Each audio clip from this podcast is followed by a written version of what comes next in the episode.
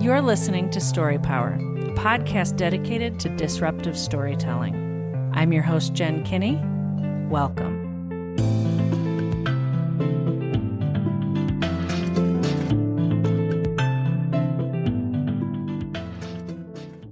Tasha Hunter is an Air Force veteran with a master's degree in public administration and social work. She's a licensed clinical social worker and resides in North Carolina. She is the author of her memoir, What Children Remember, and host of the podcast When We Speak. Her private practice, Ascension Growth Center, specializes in the treatment of childhood trauma related PTSD. She works to eradicate the stigma of mental health by speaking to others at workshops and seminars about trauma and related mental health topics. Driven and well informed by personal experience, her mission is to spread awareness about complex trauma and to give survivors a safe space to heal. Tasha, welcome to the show today. Hi, Jan. Thank you so much for having me. Yeah, thank you for coming on here. It's been quite a while.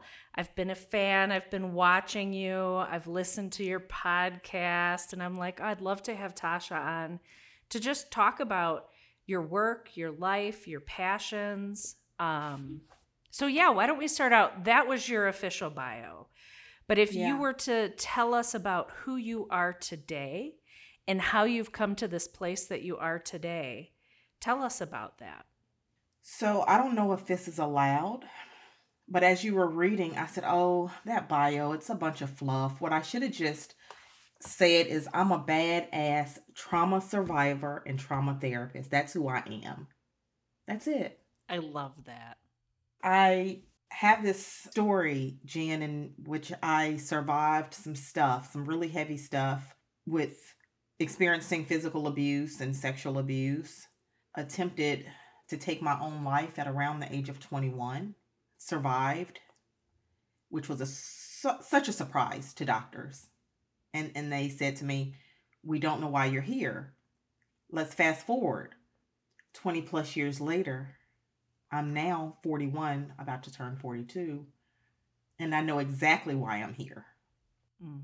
So so in that bio it's it's really just that I survived a whole bunch of stuff and I want to bring other people along with me because the thing about trauma is that anytime you go through something really horrific it's a lonely time because it brings shame. Like why did I have to go through that? Nobody will understand and so now, as a therapist, I get to say to people from a heart centered perspective, you're not alone. And so that that's why I'm here and that's what I love to do. What was your journey like in these 20 years? So this is like my third or fourth career or something like that. So I became a social worker in 2017. I opened up my private practice last year. So my private practice has really a singular focus to help adults who are caretakers and helpers, because that's who I am a caretaker and helper. I'm an Enneagram 2. I mean, mm. fully. Yeah. Very poor boundaries, trying to help everybody for all kinds of reasons that may not have anything to do with them. And so I wanted to help caretakers, help, I wanted to treat caretakers and helpers, Enneagram 2s, probably, right? Right. Who have also experienced childhood trauma. Right. That's very specific. Those are the people that I help. That one of the questions I was actually going to ask you is like had somebody told you 15 years ago when you know in 2021 you're going to have this practice and you're going to be doing this work would you have believed that imagined that or is this something that kind of later on in life came to you? It came so late in life because jan when i tell you i have always been the person the friend the partner who helped everyone. If you have a problem, call me. If you need anything at all, call me. Mm. Yeah. And I loved everyone else, loved them hard as I knew how, but I did not have that same love and commitment to myself. Yeah. And I did not believe in my own power to be whatever I wanted to be, to do the things in life that I wanted to to do or to even heal. I didn't believe that that trauma, that healing was possible for me. I wanted it, but didn't think that it was possible. So being diagnosed maybe maybe 10 years ago with PTSD and with depression and with anxiety, I just thought this is the way it will always be for me. And then just I just kept living, right? I kept living. And and I, I just really leaned in because people kept saying, You're such a good listener. You're you're just I feel like you're everybody called me their therapist. Everybody came to me for every single thing and wore me down. And my life changed literally the day I went to a therapy appointment. And I told my therapy about an experience that I had with a person that's no longer a friend of mine. And I had no boundaries, didn't know what that even meant. Never said no to people, didn't know how. And she said, Girl, you do my job, but you do it for free. And I thought, Right. I thought, Oh. And she said, Everyone is dumping their issues on you. And she drew a dumpster on a piece of paper. You don't have to be anyone's dumpster. You can say no. You can say, I've had enough. You can say, not right now. And I did not know that I could verbalize those words, that that would be okay. So 15 years ago, this is not the Tasha that existed. I had no clue. I was so fearful and so lonely. You talk about like really struggling with depression and PTSD and and just this feeling of overwhelm and not having good boundaries. I think a lot of people can really relate with parts of that, if not all of that. What was it for you that really like broke you free? Sure. So so there were there were several things, but here's what comes to mind more than anything else because I did not have a a strong foundation in terms of my family of origin, I would look for love anywhere I could get it. Do you see me? Do you hear me? Am I important? Am I do you see any value at all in me? Will you be my friend? um, will will you love me? And I wanted so desperately to be loved.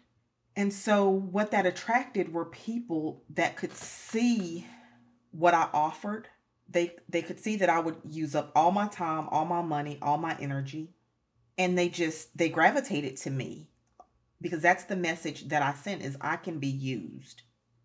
So after after you go through so much of that and I recognized for years that that I had this revolving door of friendships of people coming in and out of my life my time, my money, my energy, my resources. So I go to therapy in tears. Literally, I owe it to this therapist. She said to me, She said, What would happen if you said no? I said, They would reject me and they would abandon me. I can't say no because they'll be mad at me and they'll never talk to me again. And I, I won't, they won't need me. I, they, they won't right. want to be in relationship with me and she said eh, because what she had me do is write down every name of every person that had walked out of my life that was no longer my friend that was currently and it was a long list of people. And so that's when she really started speaking to that part of me that did all of these things because i'm a two. But it was mostly because i'm just asking people will you love me? I'll do anything for love. And that was was the point where I said enough is enough. And is it possible for me to find value in myself?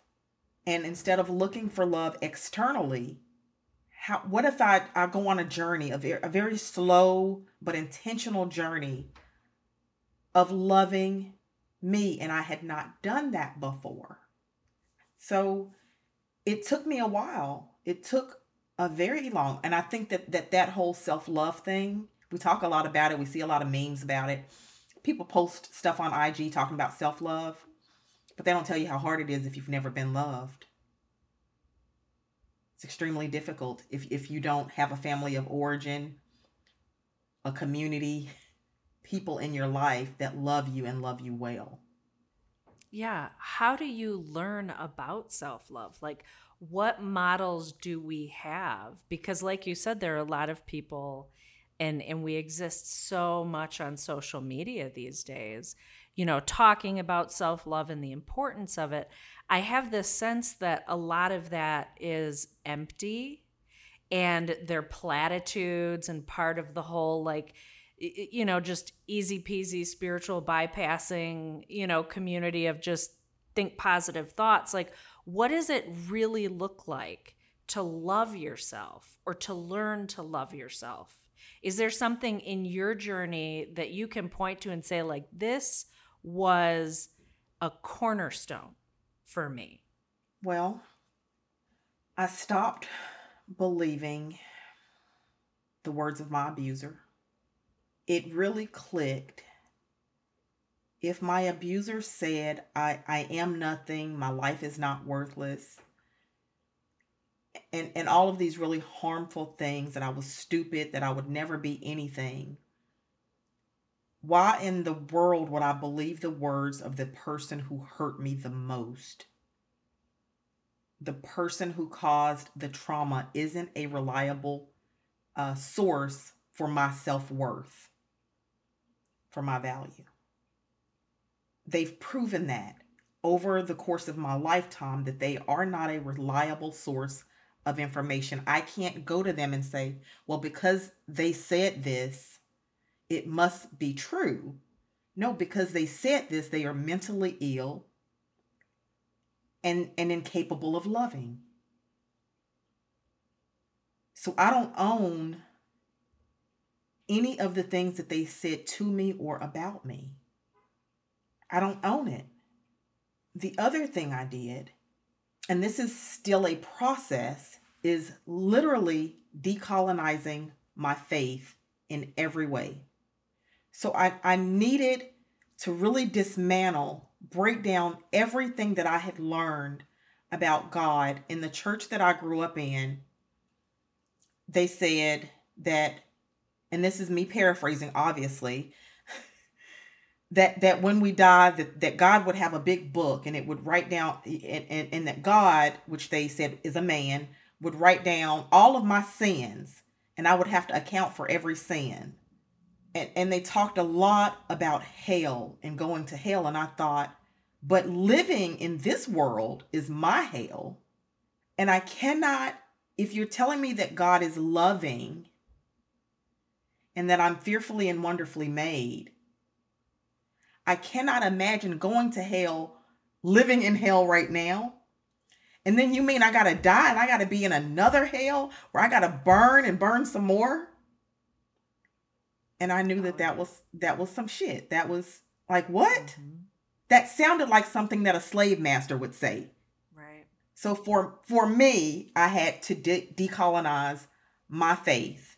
There was a lot of talk growing up of forgiveness, and I grew up in a family where they said, "Well, she's still your mother, that's still your father, that's still so and so, right? And you have to forgive.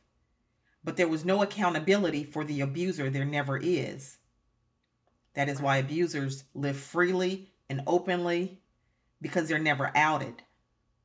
Right. So I really had to focus on not forgiveness, but in naming my abuse, naming the thing that I went through and saying, This thing happened to me this is how it impacted me. It was wrong. It should have never happened. And then I went on a journey of because sometimes when we're looking for love, We have sex with all the all the people. We spend all the money, we eat all the food, we drink all the alcohol. We do all the things trying to numb that pain. I did all of it. So instead of feeling ashamed for the ways in which I tried to protect myself from pain, can I forgive myself and learn to love me for the first time in my life? Yeah, that's powerful. Yeah, and it's interesting that you bring up decolonizing your faith. The decolonizing your faith journey, like that's a huge journey. Like when did that start? What what ignited that for you? To answer your question, I never fully believed the the preachers, the reverends, the pastors, the evangelists. I just never fully believed it. And it starts as a kid watching some really foul stuff happen in the church that I grew up in. Lots of hypocrisy, lots of lots of adultery happening. Uh, lots of things happening in the church. And so I never fully believed it.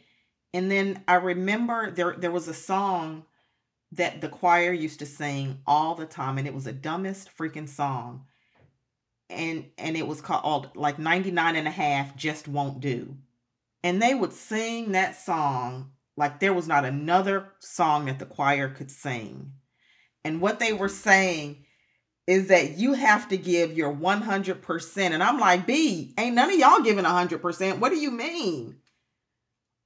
You're all foul up in this place. All of y'all. Nobody's giving 99% you're not even giving 30 Let's get real. So you're so, and I remember that the pastor got up and he was saying, you, you know, when, when you're a Christian, you can't half step. You have to get it 100% correct. You have to leave all your sins behind. You leave it. You leave it at the altar. You leave everything. You turn away from your life of sin forever. What? I'm a whole ass human, and you're telling me that in accordance to the way that you are understanding the Word of God, the way that you're translating it for yourself in your head, that I have to be perfect. I have to be Jesus. I have to be like Jesus. Like, you really mean that literally? So as a child, I never believed that. And then I just set out on my own path to sin as much as I could because I'm like, if they're preaching it like that, it must be something I'm, missing that's really good. So let me do all the things. I'm just going to do all the things that I can do wrong. And I did, and I had a good time. I'm still having a good time. And then what I noticed is that on one hand, the church would say that this is like, they would use the analogy, this is like a hospital for sick people or for sinners. Really?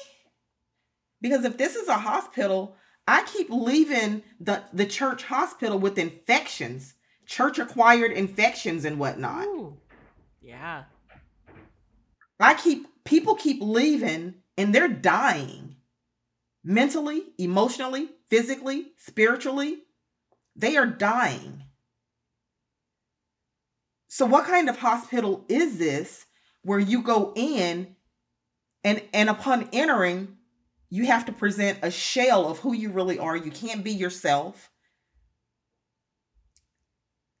And you leave feeling worse than when you walked in because somebody has sat in the pulpit, and and, and spoken about your quote unquote sin in such a way that they've devalued and dehumanized you and made you feel like you're not good enough to be loved by God. I should never leave a hospital worse than when I came in.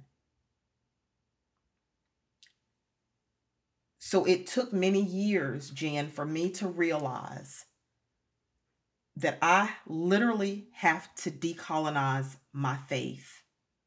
I'm not listening to all the things that Paul said about me not speaking and and and if I have a question, go to my husband and all these things. I'm not listening to if Paul even said it because we don't know the people who really wrote this stuff, but none of them were black and none of them were queer. It, they were not from the BIPOC community that we know. I mean, well, were they? Because, I mean, wouldn't we say that Middle Eastern Jews are definitely brown? Right. And there's a lot of conversation right. about Jesus being, you know, woolly hair and dark skin. Absolutely. And- Absolutely. But the people who are translating it and creating the Bible. Totally. Totally. The informing of theology, for sure. Yeah. Yes.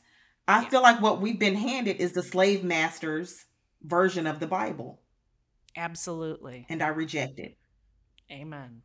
As a black woman, I reject all of that. And a part of my trauma healing, I had to decolonize my faith and realize that God is on my side every day. Mm. Every single day, God knew because I because I was created fearfully and wonderfully made. I'm freaking wonderfully made, right? Right, right. So so so it's no surprise to God who I am and what I represent. Amen. I am approved and I don't need to seek approval from anyone. It's okay. And when I do that, I can't do that without attaching that to my own inner child healing and letting young Tasha know you are loved. You are profoundly loved. You are profoundly um, accepted. And you're good enough. It goes together for me. And so you specialize in the treatment of childhood trauma related PTSD. I initially read that thinking you work with children specifically, but it sounds like you work with adults where the root is childhood trauma and PTSD. Yes, that's what I work with. I have found that that that is where the real healing takes place. So, I enjoy working with with adults and tracing all of their protective parts. And by protective parts, I mean the parts of themselves that feel shame, that feel guilt, the parts that are angry or anxious or feel like they're not good enough, the parts that underperform or the parts that overwork or overeat or however they, they do their jobs to protect. And really coming from a psychodynamic perspective, what is the root of that part, that protective part? Tell me, what is that connected to? And so we go on a journey of understanding how they grew up, what were their experiences, and then healing the parts of themselves, their their wounded their wounded selves, younger selves. That makes a lot of sense. One of the things too that you talked about here is that you work to eradicate the stigma of mental health and so I kind of want to talk around that a bit um, because I exist within a space now, like where people are so forward about talking about the importance of therapy and mental health and and really leading by example and sharing. You know, I had an appointment with my therapist today, and I feel like I'm in this bubble at this point where therapy is so destigmatized. But when you were talking earlier about the church and how people are leaving the church worse, leaving this quote unquote hospital worse than when they went in, one of the things that I, I thought about when you were talking about that is the stigma, particularly within religious communities around mental health care. So, what do you find with that, and how are you engaging that to, to increase people's awareness of the importance of therapy? lots of education, Jan. When I think about mental health uh, from my perspective as a Black woman, I can't talk about mental health and the stigma without being reminded of the fact that that mental health was never created for us. And it was always something to be fearful of because we could not trust white people who were helping professionals. Because benefits would be denied, maybe children yeah. taken, maybe receiving some treatment that would land us in a psychiatric ward or psychiatric hospital, or being prescribed something that would, in fact, render us insane. In any number of things that that would just be detrimental to our livelihood. So we could not trust helping professionals. And by the way, the majority of them were white, and that still exists in some spaces.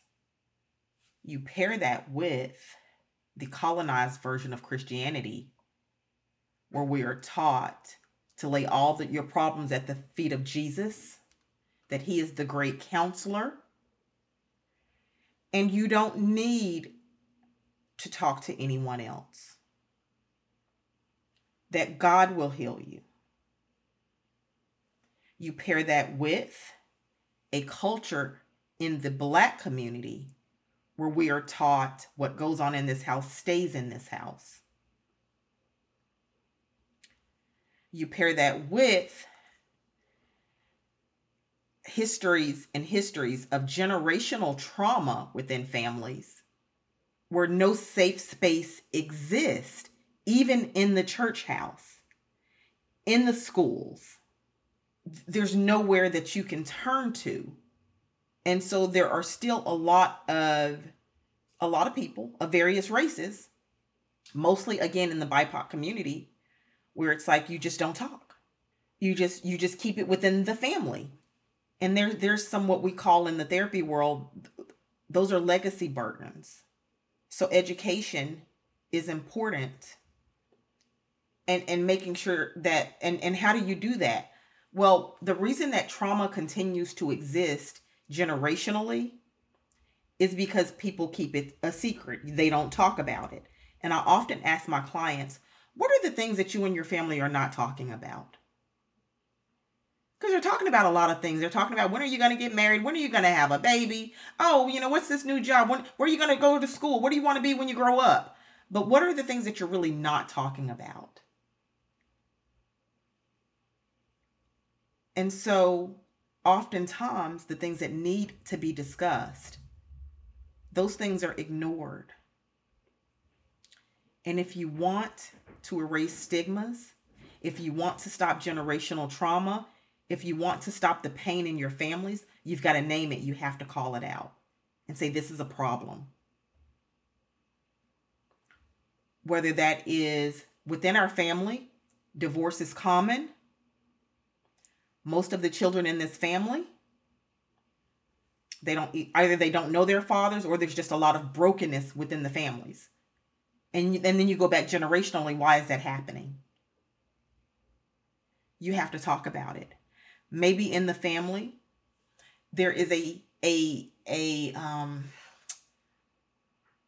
a, a generational issue with women shaming their you know body shaming fat shaming diet pills surgeries all kinds of things to get rid of fat weight watchers nutrisystem all the things and so the way that women talk about their bodies makes anyone who is of a larger body size feel like my body is wrong.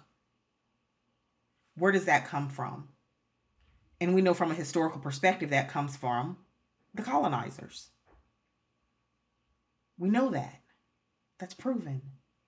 You know what I'm trying to say. You've got to break all of that down. Dismantle yeah. all of that. Yeah. Dismantle education. It. Yeah. Dismantle it. Call it out and talk about it. We don't have to hold everything that was given to us. Oh, my family gave me fat shaming. Do I have to? My family gave me addiction. Right. Not literally. But this is what they handed to me. This is how we handle our issues. My family gave me the inability to say, I love you, to hug, to kiss, to show physical affection. to communicate. We've all, if if it's not in our families, we've seen it where families yep. literally don't know how to say, I love you. You mean the yeah. world to me. You're important to me. Where families don't know how to give a hug, a kiss. Oh, well, what does that date back to? And so you have to call it out. And I don't know if I answered the question. I don't even know what the question was, but I'm going to say yes, absolutely. And then some. You definitely answered the question, whatever it was. Yes. Um, so, in talking about yeah. the stigma, I remember now. Oh, yeah. That is how you do, that is how you destigmatize mental health. You start at home. What are the Ooh. things that we're not dealing with talking about and getting help for? Yeah. That part when you decided to get your degree and, and start this journey, did you have support in your family and friend group? My family is my friend group. Yep. My family is my friend group. My husband, my friends, my daughter. It was very natural to them. Well, well, That's you've awesome. always been everybody's therapist. This is this is natural. This is a natural transition. Yeah. It just made sense. And being a therapist is the first time where I feel like I am living my purpose every single day. I love that. And I see that. People can't see this because they don't have the video that we have. But when you said that, it's like I can see that in you. Yeah it's really transformative, Jan, when when I'm meeting with somebody who's been through a lot. And if you've ever been through something and you were alone in that experience, then you'll know what I'm talking about. Where you just couldn't tell anybody or you, you no one would understand. It is powerful to be able to sit beside my clients and to say, you don't have to go through a single thing alone again. I'm right here with you. Before, when that experience happened, you were alone. The loss of the relationship, the loss of the job, the disappointment in your community, the racism, the homophobia, the transphobia, whatever it was, you don't ever have to go through that experience alone again. That is life changing. And so it means a great deal because I know great loneliness. I know exactly what that's like to go through all of the trauma by myself, to have to heal, you know, and thinking I'm by myself in this. Right. No, you're not. I'm going to walk through this with you. You get overwhelmed, you have a panic attack, you have some down moments. That's what I'm here for. You bring it right here. You're safe. I'm not going to judge you not going to criticize you, not going to gaslight you, not going to devalue and dehumanize you the way that others did. You are safe, you are accepted, you are loved right here. This job is not just a job, it's it's who I am at my core. But now I have boundaries. so that I can be there for people in a different you have way. Office hours, right? I do. Yes and I stick really I'm really strict about keeping those office hours. Absolutely. That's awesome. Um, you mentioned earlier, I'm curious, do you know the statistics on how many black therapists there are? Like, what is that ratio at this point? Is it improving at all? I would say yes, it absolutely is improving. Okay. I would say we have more black black clinicians than we've ever had. I don't know the numbers. Mm-hmm. I wish I did. But we have more than we've ever had and but we still don't have enough. Learning about the ways in which race impacts racism impacts people in their daily lives. Like I can't fathom um, like a black person going to a white therapist to talk about racial um, aggressions, microaggressions experience, you know, because so many of my friends, I've heard them speak about feeling just gaslit when they leave their therapy sessions and how important it is to have a therapist who can relate. Um, so that's something that I'm really interested in, in terms of just, you know, understanding like how many clinicians are there? How, you know, is that increasing? I know there are movements to increase the number of clinicians uh, available, and I just think that's such a powerful and important thing to have. Um, so yeah, I was just kind of curious about that. Yeah, all of the black clinicians that I refer people to were all fully booked. Yeah. No openings. for that very reason, the demand is high. Yeah. Mental health is more accessible, more affordable, more destigmatized, right? More common than it's Yeah. ever been in our history. Where celebrities, were where people in church, everyone's talking about mental health. Not everyone, but in a lot of spaces. Yeah. Okay. Social media, thankfully, ha- has made it very popular where people are open to talk about their mental health. Mm-hmm. The experience that you, or or the thing that you bring up about people feeling or or, or being gaslit by white therapists, yes, that still happens. Oh, Absolutely, Oh, yeah. it still happens. But I can tell you that the, the two therapists that I've had in my life have both been white, Okay. and both on the first appointment, I said, I don't really trust white people like that, so don't say anything stupid. I don't, I, I don't really trust y'all. Yeah. I don't know. Yeah. Right. I ha- I've got some issues. And both were well informed on issues existing in the African American community. Mm-hmm. I don't know that I like the word ally, but I can't think of a better word in this moment. For sure. Yeah. So if I were to if I were so so they they were definitely allies, definitely strong like Black Lives Matter and and and and strong like LGBTQ plus um Awesome. affirming Mm-hmm. and I perused their website. I wanted to know everything about them before we met. I'm looking in their office. I'm looking at books on their shelf. Who who Yeah. are they? You know, I'm looking at all of that. Their decorations. Everything that you can look at. What is the lingo on their website? I'm looking for quotes by black people. Mm-hmm.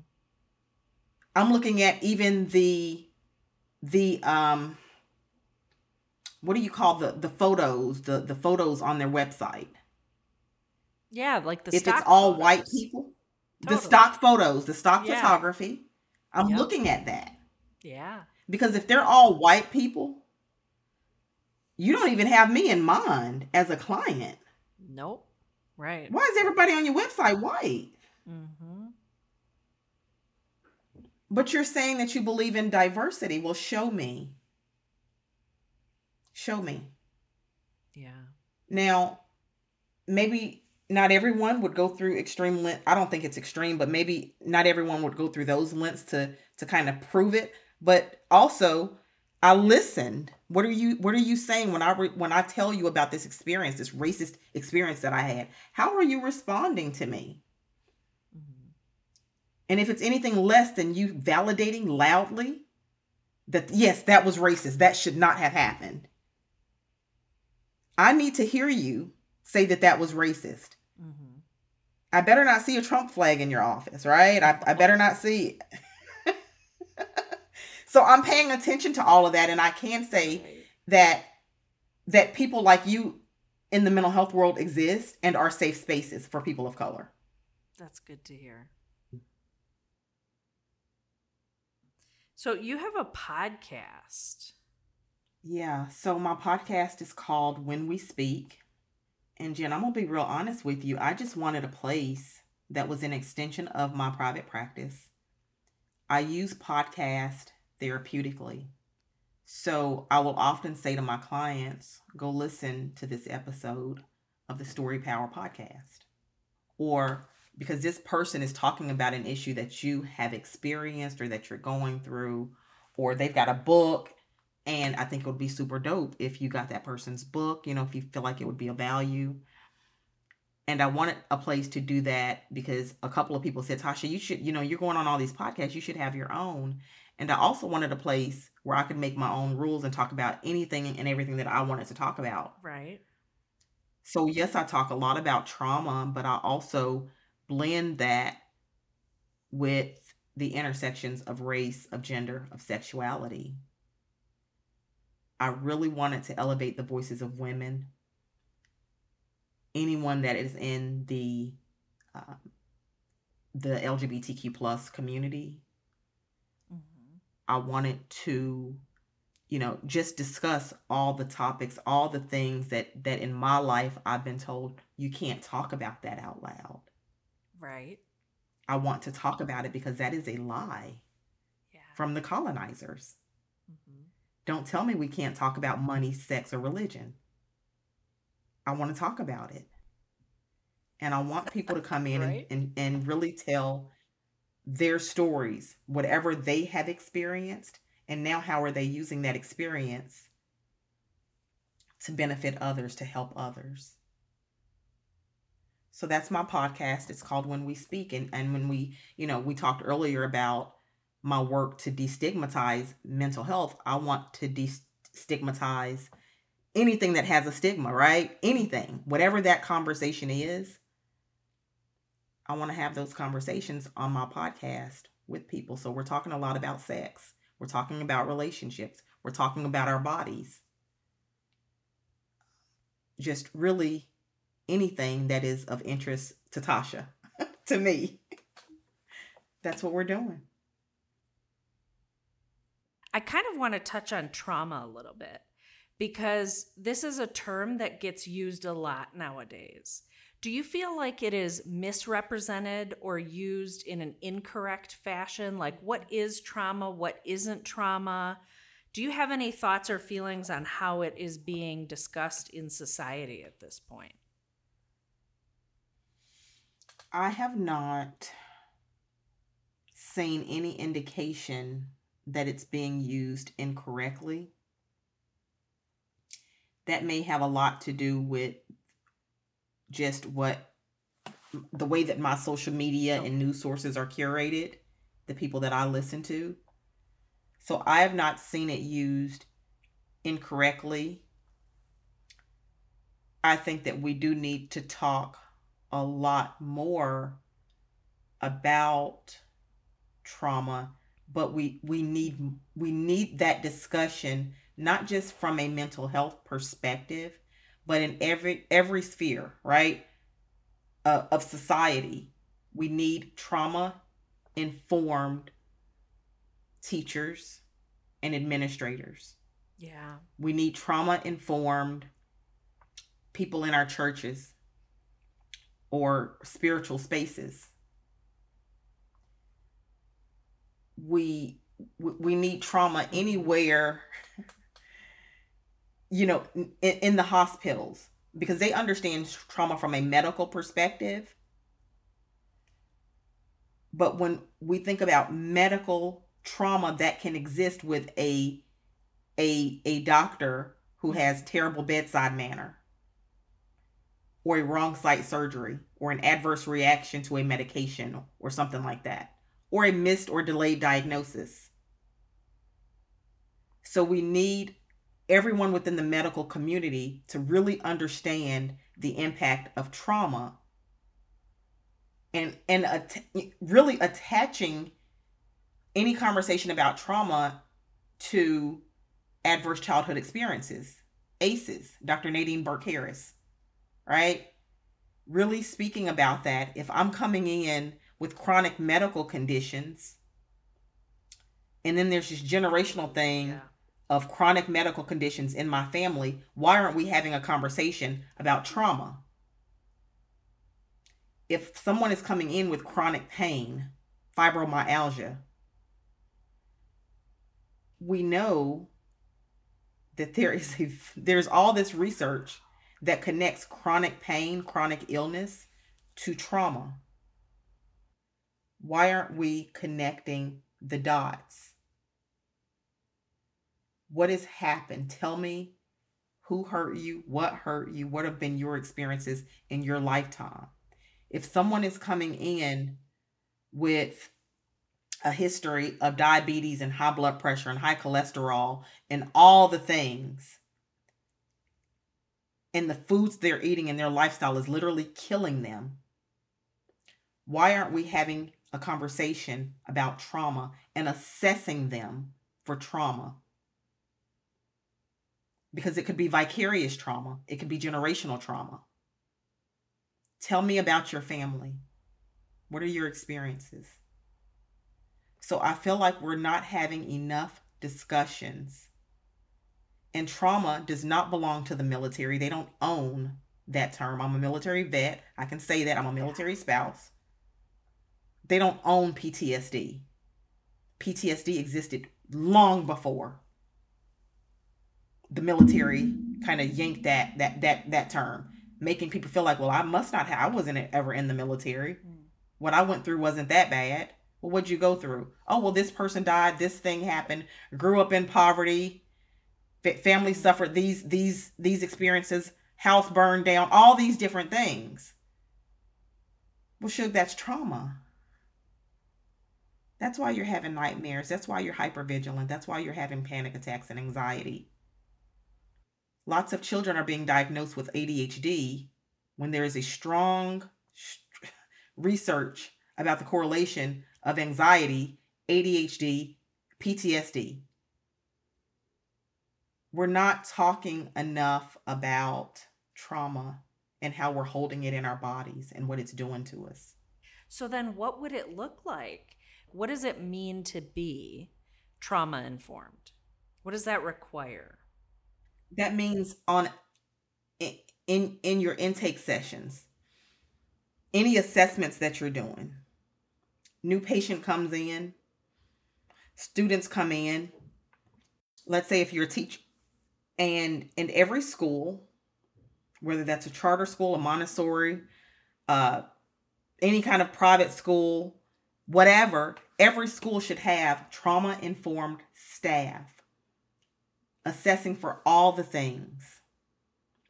So if you have a student, let's j- just say, for instance, maybe they've relocated several times and are having difficulty acclimating to their new environment, and you notice that they're withdrawn.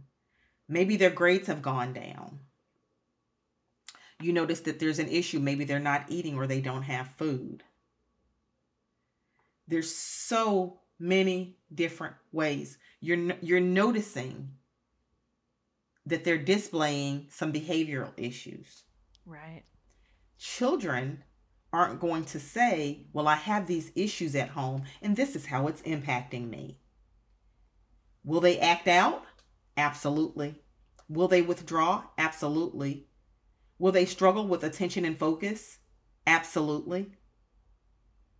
So all noticing all of these things and not just saying that's a bad kid. That's a bad kid. Suspend them, put them out, all of these things. So really paying attention and understanding trauma and what you can do about it and are you a safe place for them because school should is one of the most dangerous places and but but are you a safe place? And let's not even talk about this. I hope this isn't going off on a tangent but oftentimes a lot of trauma happens with kids who are on sports teams extracurricular activities. If you have a coach or an instructor who is physically or verbally abusive you take your child off of that team you take them off the cheerleading team, you take them off the football team, you take them off the basketball team. If someone, if you don't know how to talk to my kid without putting them down, making them feel like they're an other, like they're not good enough, you can't if you can't help my kid in that way and be a safe place for my kid, my kid does not need to be on your on your team, on your sports team. Because if you have trauma informed people, then they're not harming our children. If that makes, I hope I didn't go too much into a tangent there. I feel like I did. I love tangents. And yes, it made a lot of sense and challenged me too, because, you know, there is, I, I, mean, I'm in this great breaking away of all sorts of things over the last number of years. And, and still there are these moments where something is said and it's like, oh, yeah, that's another one of those areas where I think, well, this is just this invisible ethic or standard that we have where we allow coaches to behave that way because that's just that's just how they do it and it's sports and that's how sports are. It's kind of like the boys will be boys right? These silly right. statements and ideas that we have that keep us in this place of passivity where we should be more active um and so right. and, yeah and i think that that's that that's a culture thing that's a culture thing yeah that it's okay to talk like this and and, and my daughter played sports and i'm very familiar with a coach will talk really bad about this kid. Well, if you're talking bad about this kid, I know you're going to talk bad about mine. Yeah, mine is is the one that's scoring the points right now, but the minute that they decline in their performance, now you're going to be talking bad about my kid. Right. That is abusive. That's abusive. And then what happens is then you have children, teenagers who grow up not feeling good enough right. fearful of taking chances, fearful of showing up because they weren't good enough on this team or that team and it didn't go their way, or maybe they were benched all the time. All of these things happen. And then you grow up with adults who are fearful. If that makes any sense. So it matters. Yeah. Making sure that we're not in places that are abusive and making sure that we we don't allow our children to be in classrooms or sports teams or daycare centers or anywhere else where they're being abused verbally, emotionally, all the things. I was working in a school and there was a, a little girl. She was from Honduras.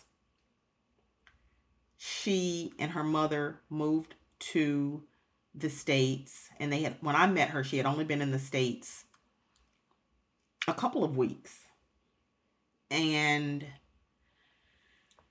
didn't speak English.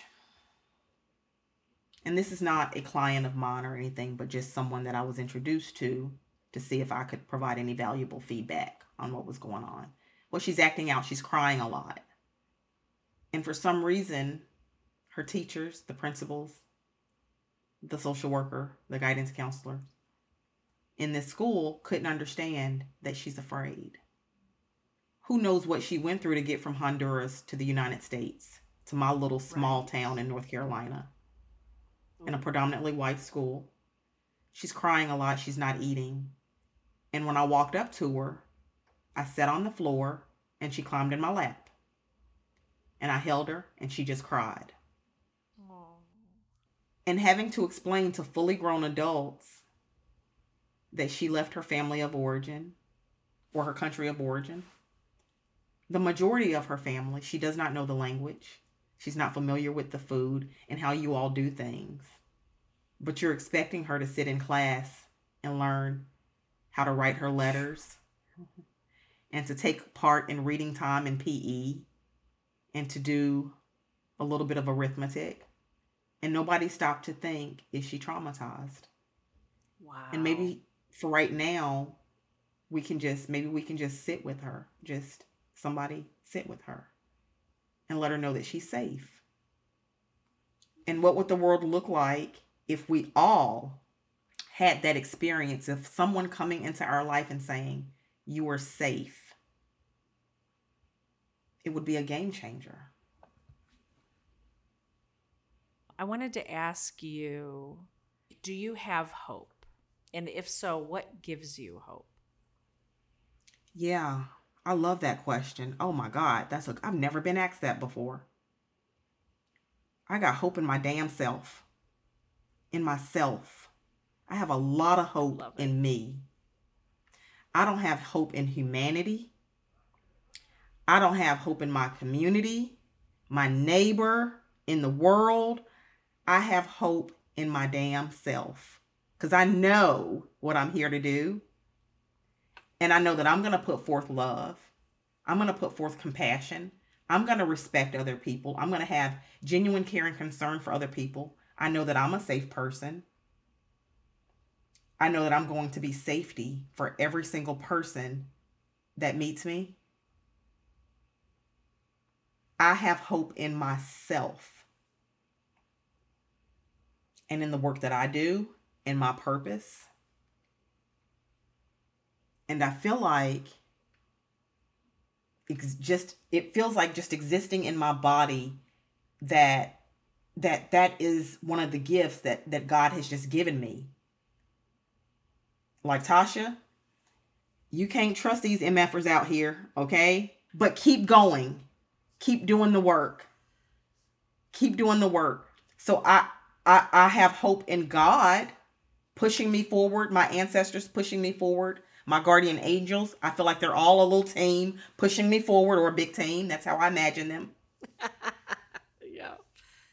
I have an image of my guardian angel just literally covering me every single day and saying, just go, just do the work. That's literally it. I have no hope in a better future. What is that? Racism has lasted too long. Homophobia has lasted too long. The oppression of our brothers and sisters, of black people, of BIPOC people, of brown people, have existed for too long for me to be hopeful that that will ever change. So I got hope in my damn self. That's where I'm at. You are the hands and feet doing the work here and now. And you are a person who gives me hope. Having this conversation, you know, and just seeing that fire in you and hearing the passion, um, that is beautiful. Thank you. You wrote a book. I would love for you to tell us about the book that you wrote. Yeah, I I really felt again guided by God and my ancestors to write my story. So I wrote What Children Remember. It was released last year. It's a memoir about my experience being abused and abandoned by my parents, um, the sexual abuse I experienced, my suicide attempt, and what that was all like, and how I got from all of that to here. So, really erasing the stigma and the shame as it relates to abuse. I wanted yeah. people to know that you can go through really horrific circumstances and still give the world the best of who you are. And so, my story, if you want to see somebody that survived, like I'm the epitome of survival, you can still love and you can still have joy and you can still fulfill your purpose I want people to see that that was done. Like I'm proof of that. And so if they want a copy of that book, you can they can go to anywhere where ebooks are sold. They can go to Amazon and get the book. If they want a signed copy of my book, they can contact me directly via Instagram. And then I'll give them my Venmo or Cash App and and then I'll send them a signed copy. So then it's in ebook on platforms where ebooks are sold, can people get um, the paper copy on Amazon as well, or is that just specifically for you? Good question, Jan. They can get the ebook and the paperback. I would not recommend the hardcover because it's too expensive. but Ooh, they can get the hardcover okay. if they want. Uh, but the paperback okay. ebook, it's all available on Amazon. And if they want a That's paperback, awesome. they can get that directly from me. Cool. That would be ideal, right? Connect yeah. with you directly mm-hmm. and get the the book through you specifically. Absolutely. Awesome. Yeah. Okay. So where can people find you and follow you and support your work? Yeah, if people want to find me, I am on Instagram at Tasha Hunter LCSW. They're going to see my podcast episodes where I'm a guest on a podcast or or even my own podcast. They'll see uh, just different things that come to mind that I want to speak about about love, about healing, about trauma, all the things. Um, it's all there on Instagram. Awesome. And tell us the name of your podcast again. And my podcast is called When We Speak, and it's available on all platforms. Awesome. So people can check that out and subscribe and leave ratings and reviews because we really appreciate when you leave ratings and reviews. Hint, hint. No. We do. mm-hmm. We need that. Well, Tasha Hunter, thank you so much for coming on Story Power and sharing some of your story with us today. Thank you so much, Jan. I appreciate it.